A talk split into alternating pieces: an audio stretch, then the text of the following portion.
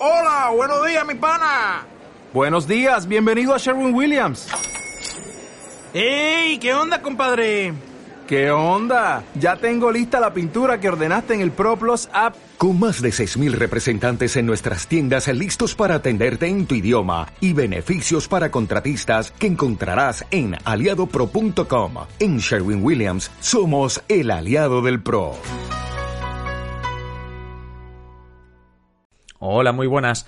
Hace unos 10 años, cuando empezamos a conocer escándalos del rey emérito y los juicios por delitos económicos de la infanta Cristina y el duque de Palma, en España se abrió con fuerza el debate sobre si el país debía ser una monarquía o república, un debate que no empezó ese día precisamente, pero bueno, empezó a darse con más intensidad.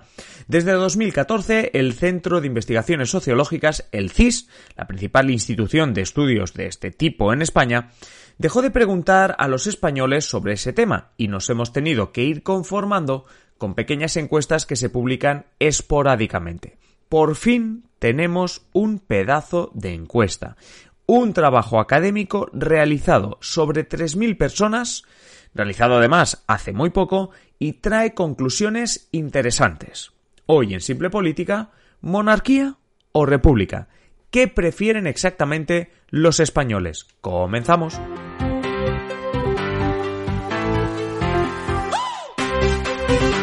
Os habla Adrián Caballero y esto es Simple Política, el podcast que trata de simplificar y traducir todos esos conceptos, estrategias y temas que están presentes cada día en los medios y que nos gustaría entender mejor. Y hoy toca entender mejor qué prefieren los españoles, si la monarquía parlamentaria actual o prefieren una república española. Y es que no es tan fácil de averiguar. Como os comentaba al inicio, desde 2014 el Centro de Investigaciones Sociológicas, el CIS, que en sus barómetros siempre preguntaba por la monarquía, pedía a los españoles su posición, que le pusiesen una nota, etc. Bueno, pues esto desde 2014 lo dejó de hacer. Pocos meses antes había ocurrido el caso de las investigaciones por presuntos sobresueldos y comisiones del rey emérito, y antes incluso en 2012 habíamos tenido aquel escándalo de la caza de elefantes, antes incluso la inculpación de la infanta Cristina y su marido Iñaki Urdangarín por delitos económicos. Para que os hagáis una idea de cómo estaba afectando a la opinión pública, en 1994 los españoles valoraban con casi un 8 sobre 10 a la monarquía como institución, mientras que a finales de 2013 la nota media era de 3,8. Visto así, hasta se hace normal, prácticamente, que el CIS dejase de preguntar. No sea que la nota baje más ya casi números negativos, por hacer una broma. El problema de todo esto es que, excepto algunas encuestas que también hemos llegado a comentar en algún episodio, teníamos poca información fiable y que sobre todo entrevistase a mucha gente, a muchos ciudadanos, para hacernos una idea real de la valoración de la monarquía y especialmente de cómo está en España el debate monarquía sí, monarquía no o monarquía o república. Hasta este 2021, hace unos meses, tres investigadores, Enrique Hernández, Margarita Torre y Antoni de Moragas, publicaron los resultados de una investigación, o mejor dicho, una macroencuesta que realizaron hace unos meses. Se trata de una encuesta que han realizado sobre 3.000 españoles de todas las edades y de todos los rincones del país. Les preguntaron un montón de cosas, más de 100 preguntas, pero entre ellas las que más nos pueden interesar, como por ejemplo, ¿qué votarían en un referéndum que preguntase sobre monarquía o república?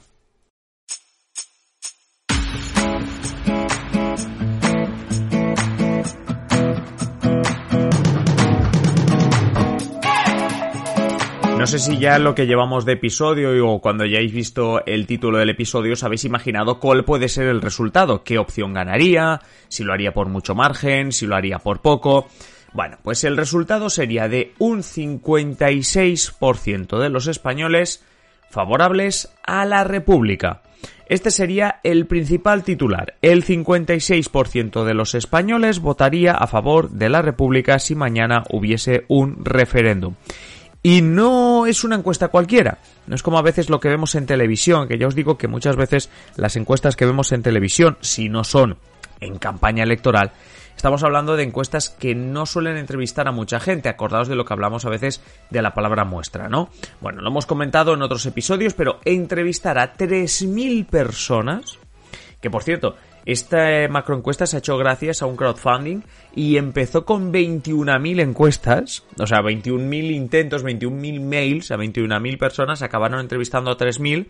Bueno, pues 3.000 personas es tener una buena muestra, es decir, una cantidad más que decente de respuestas para poder lo que llamamos extrapolar y predecir este, el 56% a favor de la República, como un resultado que se podría dar perfectamente en caso de que se realizase un referéndum.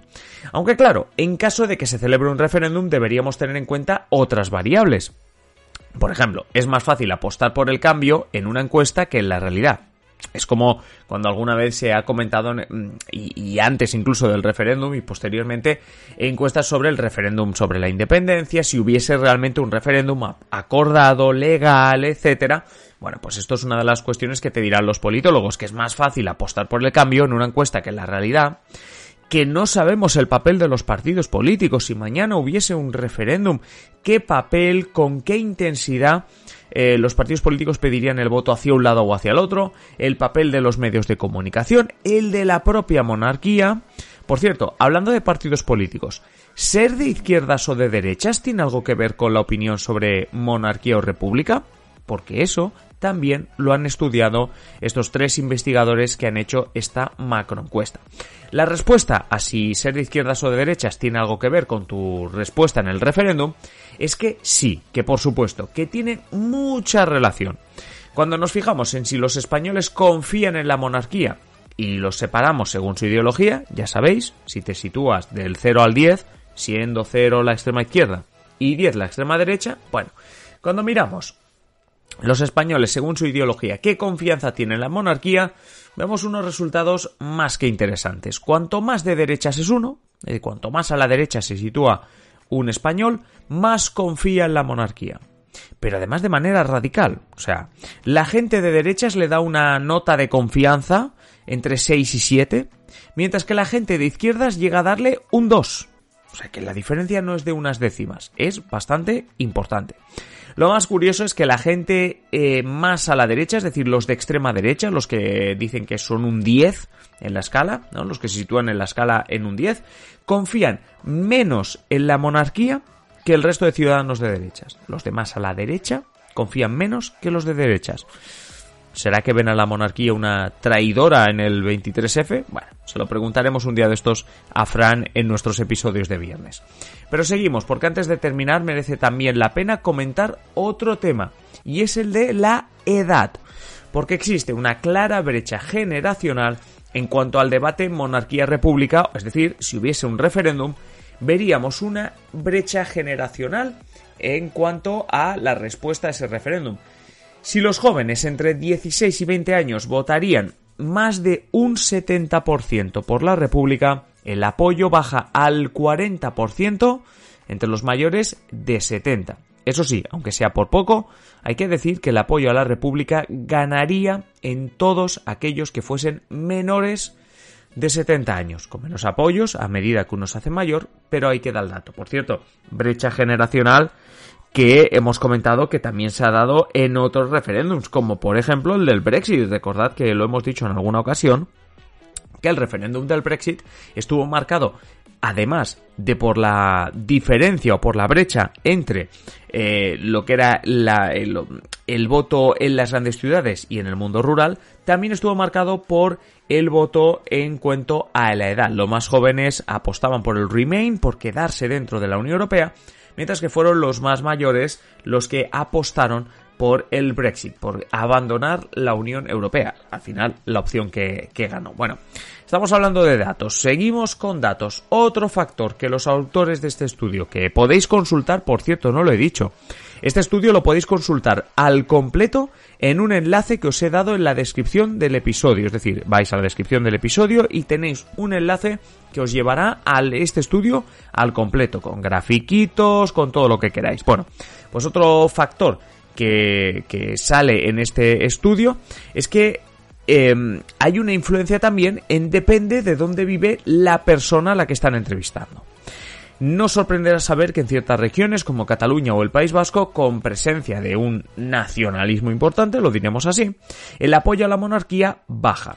Es más, los autores en este estudio apuntan a causas como el hecho de que el rey actual ha heredado la posición del rey emérito y que este, Juan Carlos I, fue nombrado sucesor en 1969 por Francisco Franco, el dictador que lo dice literalmente los autores en el estudio, reprimió tanto a la izquierda política como a lo que los autores llaman nacionalismos periféricos. Como digo, esta y otras interesantes conclusiones en un estudio que si os interesa el tema os recomiendo visitar, ya sabéis, enlace en la descripción del episodio. Tenéis, como digo, repito, ese enlace. Y dejadme terminar con otra pregunta del estudio. Y esta os la hago a vosotros y espero vuestros comentarios. Esta es una pregunta que le hicieron, entre las 100 preguntas que se le hizo a los 3.000 encuestados, se les, se les hizo esta. Y esta pregunta os la quiero hacer a vosotros y que me la contestéis en nuestro Twitter, arroba simple barra baja política, o en los comentarios, si nos escucháis por YouTube, por ebooks, por Patreon, nos podéis dejar comentarios. Pregunta, ¿creéis vosotros que algún día se celebrará de verdad un referéndum para decidir si en España queremos monarquía o república. Bueno, pues esta es la pregunta con la que os dejo y que quiero que me contestéis en los comentarios. Por cierto, la otra pregunta, la de si monarquía o república, ya os digo yo que entre vosotros ha triunfado la república. Os hice esta encuesta en ebooks, os hice esta encuesta en YouTube y dejasteis claro que lo vuestro es la república, porque casi el 80% de vosotros apostó por la república. Así que ahora ya que sé vuestra posición, ahora os hago otra pregunta y es, ¿algún día veremos un referéndum para decidir monarquía o república? Ya sabéis, dejad vuestros comentarios.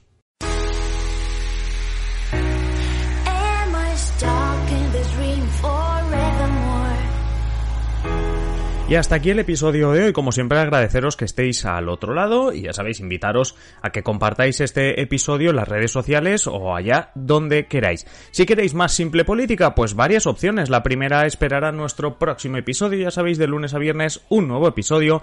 La segunda opción, pues que estéis atentos a nuestra página web, simplepolitica.com o a nuestro Twitter, arroba simple barra baja política. Y la última, la más interesante de las opciones, es que os hagáis miembros, os hagáis mecenas de Simple Política para tener contenido en exclusiva. ¿Cómo te haces mecenas de Simple Política? Pues tienes dos opciones. Si nos estás escuchando a través de ebooks, te vas al botoncito que pone apoyar y si no, tienes el enlace en la descripción de patreon.com barra Simple Política. Es así de sencillo. Te haces mecenas y disfrutas de un montón de contenido en exclusiva, no solo el que vendrá a partir de ahora, sino todo aquel que ya hemos publicado Y nada más, simplemente deciros que paséis un feliz día y aquí estaremos en el próximo episodio. Un saludo.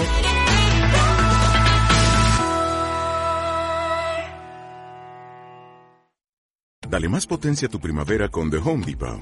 Obtén una potencia similar a la de la gasolina para poder recortar y soplar con el sistema OnePlus de 18 voltios de Ryobi desde solo 89 dólares. Potencia para podar un tercio de un acre con una carga.